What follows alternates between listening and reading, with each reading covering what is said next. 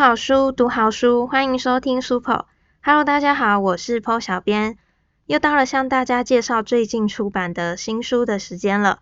这次带来的是雨果的新作品《日落灿阳》。不知道听众朋友是不是跟 Po 小编一样觉得很惊喜呢？在出版了《嘘，别告诉我》之后，暌违了三年，才在今年五月底以《有你的明天》和大家见面的雨果，这么快又有新作品上市了。但《日落灿阳》的创作过程，对雨果来说，并不是一本全新的创作。这个故事从大学时期开始生根发芽，伴着雨果出了社会，过了好多好多年。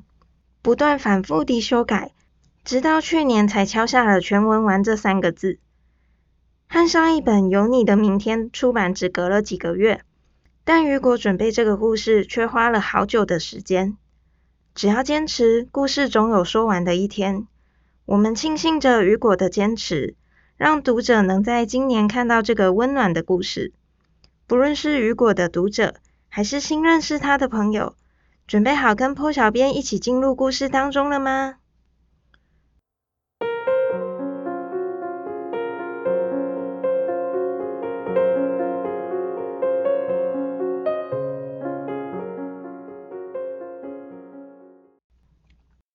早晨的阳光从落地窗照射进房间的角落，梁威在大床上翻了翻身，拉起棉被盖住脸，与医院值班室的硬床垫相反。家里舒适的大床让他完全不想醒来。他伸手拿起手机，瞥了一眼时间，闭上眼低喃：“居然八点了。”自从当上医生之后，对梁威而言，睡眠一直都是奢侈品。平时他一天睡不到三个小时，久而久之也习惯了。此时房间里只有空调运作的声音，没有病人和医生的对话声。没有令人心慌的紧急铃声，没有广播，轻松且安宁的气氛反而令他不适应。梁威不想沦陷在这股闲意之中，便逼自己从床上起身。快速梳洗完毕后，他换上慢跑装备出门晨跑。他两耳挂着耳机，朝附近的公园走去。现在这个时间点，早晨运动的人潮已经逐渐散去。取而代之的是准备上班和上学的人群。他跑了大约一个小时才离开公园，顺道去超商买了瓶矿泉水。早上九点，正值交通尖峰时刻，路上车水马龙。梁威靠在超商外的墙壁上，聆听音乐，静静地望着面前来来往往的人们。这就是失业者的生活吗？他平时忙得要命。连吃饭的时间都没有，现在却可以悠闲地观察路人。梁威突然对自己的行为感到好笑。他直起身准备回家，耳边却传来一阵巨响，伴随在后的是人群恐慌的喊叫声。梁威拔下耳机，不安地回过头，只见上一秒安宁祥和的街口，此刻混乱一片。一台机车倒在十字路口中央。骑士被甩到几公尺外。更令人触目惊心的是，为了闪躲机车而撞到安全岛的黑色轿车。只见车子的前半部已经全毁，驾驶座上的女人似乎陷入昏迷，人趴在方向盘上一动也不动。紧接着，车头开始冒出黑烟，橘红色的火苗窜起。两位愣在原地。他是医生，看过无数伤患。却是第一次目睹车祸事故现场。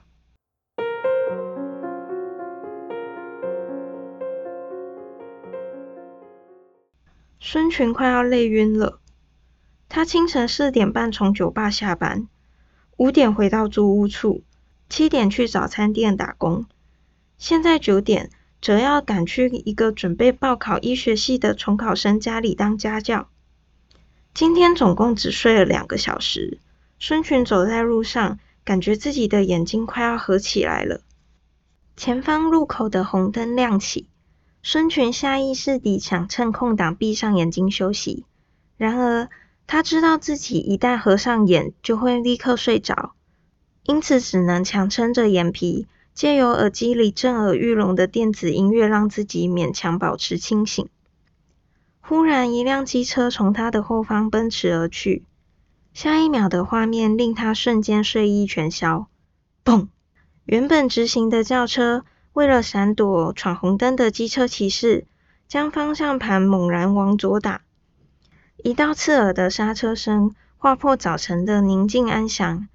随之而来的是轿车因失去控制撞上安全岛的剧烈碰撞声。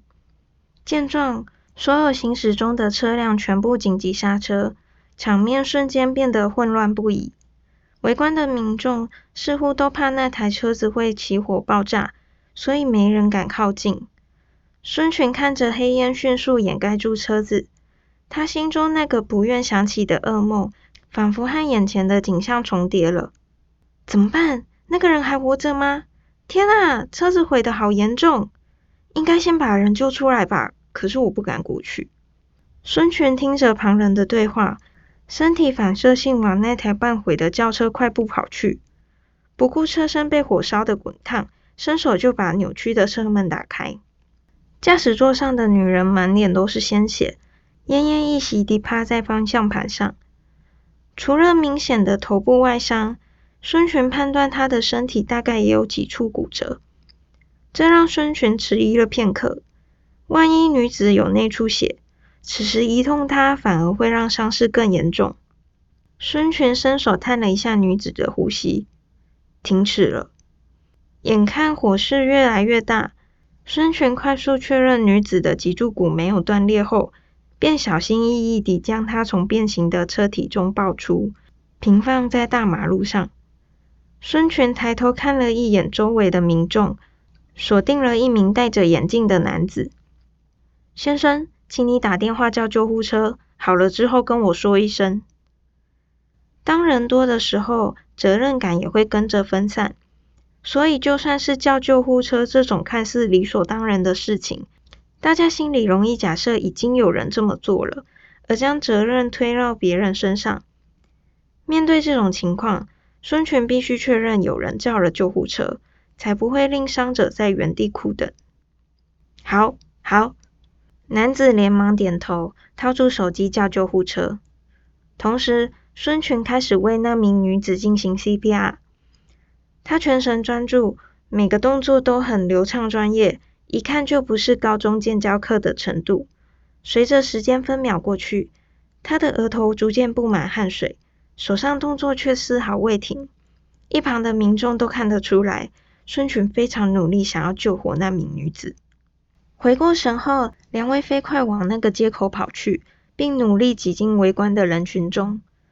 不好意思，借过一下，我是医生。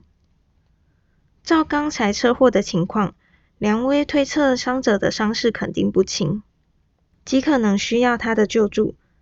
当他终于拨开人群时，却看见一位年轻男子已经在为伤者急救。他施行 CPR 的技巧熟练标准，且全神贯注。梁威盯着男子看，不自觉回想起小时候住院时，他总觉得医生就像披着白袍的超人，认真又迷人。于是从小就立志，长大后也要成为一个帮助人的医生。在进入医院工作后，梁威才发现，这个世界上并不是每个医生都保持着单纯想要救病患的心态。有的人阴险，有的人现实。有的人令他感到厌恶，在这样的环境下，即使梁威再怎么努力保护当年的初衷，也觉得心中的热忱正慢慢淡去，这让他感到害怕，怕某天他会成为自己最看不起的那种医生。不过看着眼前这名陌生男子帮伤者急救的模样，梁威顿时感到一股久违的心动。孙权停下了 CPR 的动作。伸手上前探了一下伤者的呼吸，如释重负地深吐了一口气，总算活过来了。不过，正当孙权打算再次移动伤者时，手腕却被人抓住。梁威拧起眉头，上前查看女子的伤势。他的肋骨看起来有几处断裂，内脏可能因为撞击破裂，脊椎应该没事，最好不要动他，等救护车过来。孙权先是一愣，接着点头：“嗯。”从梁威所说的话以及他的反应来看，他似乎很清楚如何应对这种情况。因此，孙群没有异议。叫救护车了吗？梁威又问。叫了，叫了。刚才被孙群要求打电话的男子立刻回应。不久后，救护车的鸣笛声逐渐逼近。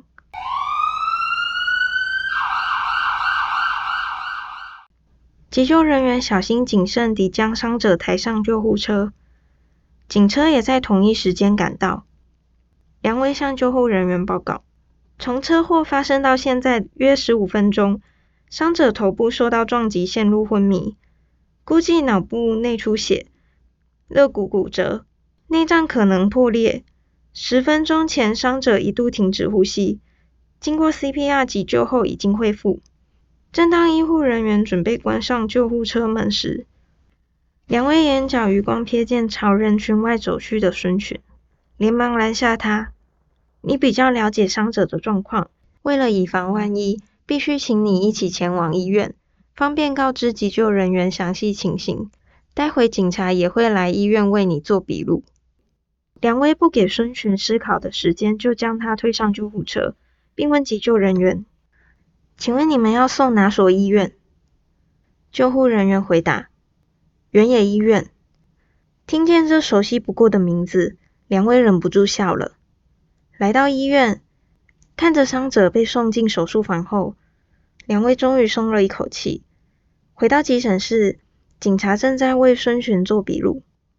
同时，梁威也注意到孙群的左手指尖红肿，似乎是烧烫伤。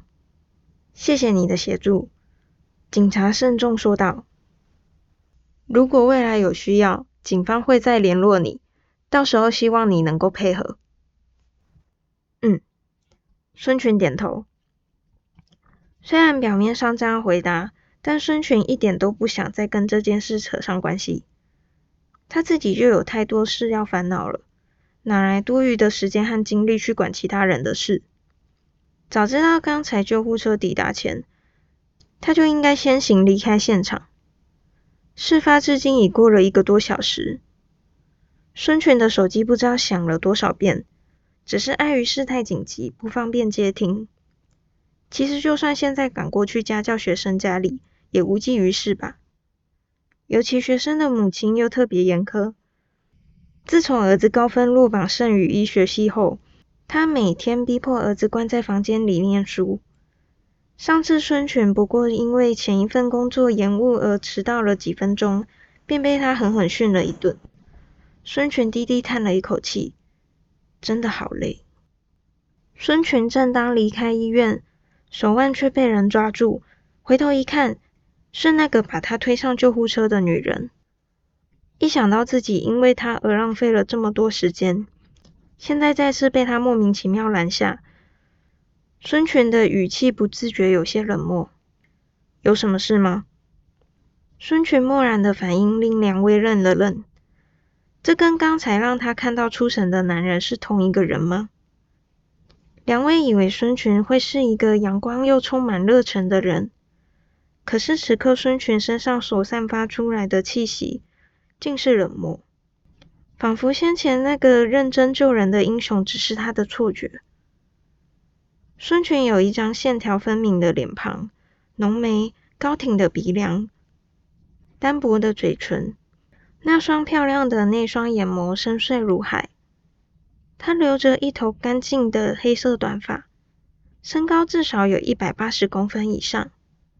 高挑的身材，就算穿着普通的衣服也格外好看。他肩上背着背包，两位猜他应该还是学生。两位很快收回思绪，拉起孙权受伤的左手：“你的手烫伤严重，必须消毒包扎，不然很容易感染。”孙权低头看向自己受伤的手，微微拧起眉毛：“这应该是打开车门时被烫伤的。”可是他一点疼痛的感觉也没有。如果不是梁威提起，孙群可能一整天都不会注意到。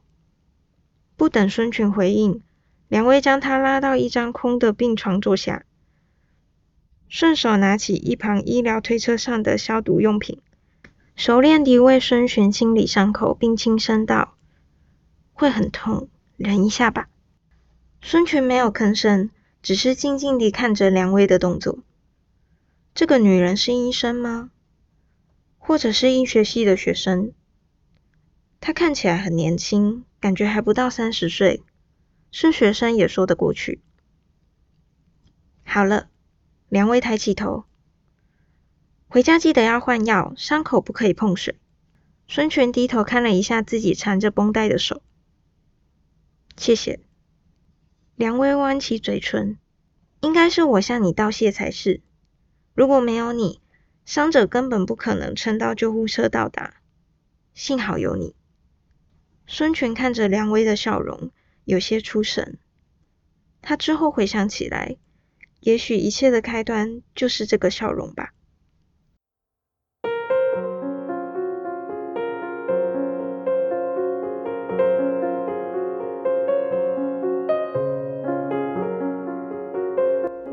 聪颖的梁威，二十八岁就当了神经外科的主治医生，却遭到主管栽赃诬陷，成了一个外人眼中弃病人不管的医生，而被医院停职。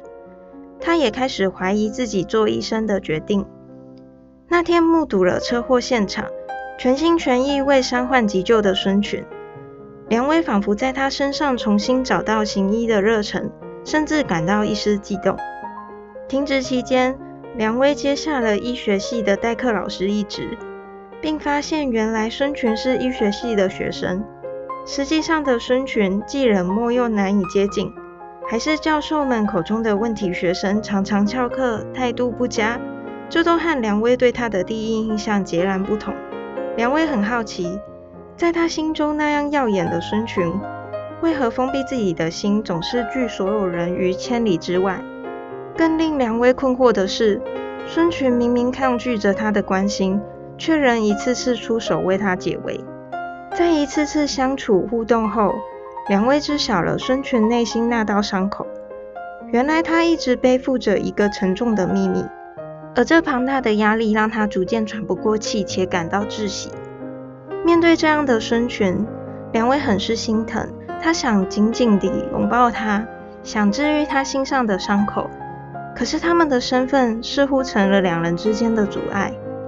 在这个故事里，每个角色都有其各自不同的人生课题。看着他们一步步走出了困境，仿佛也跟着获得了勇气。我们都被突如其来的疫情困住了一年多。今年台湾爆发大规模的疫情，为原来平静的生活带来莫大的冲击。身在疫情严重的异国。雨果比我们更深切感受到这样的困顿与不安。他写下这个故事，希望可以带给读者们一点疗愈、温暖和勇气，就像是故事里的梁威从低潮中找到振作的力量，或是像孙权一样敞开心房。今天的介绍就到此为止。日落灿阳已在九月三十日出版了，各大书店均有销售，也能在 POPO 原创网站上阅读。捧好书，读好书，我们下次再见，拜拜。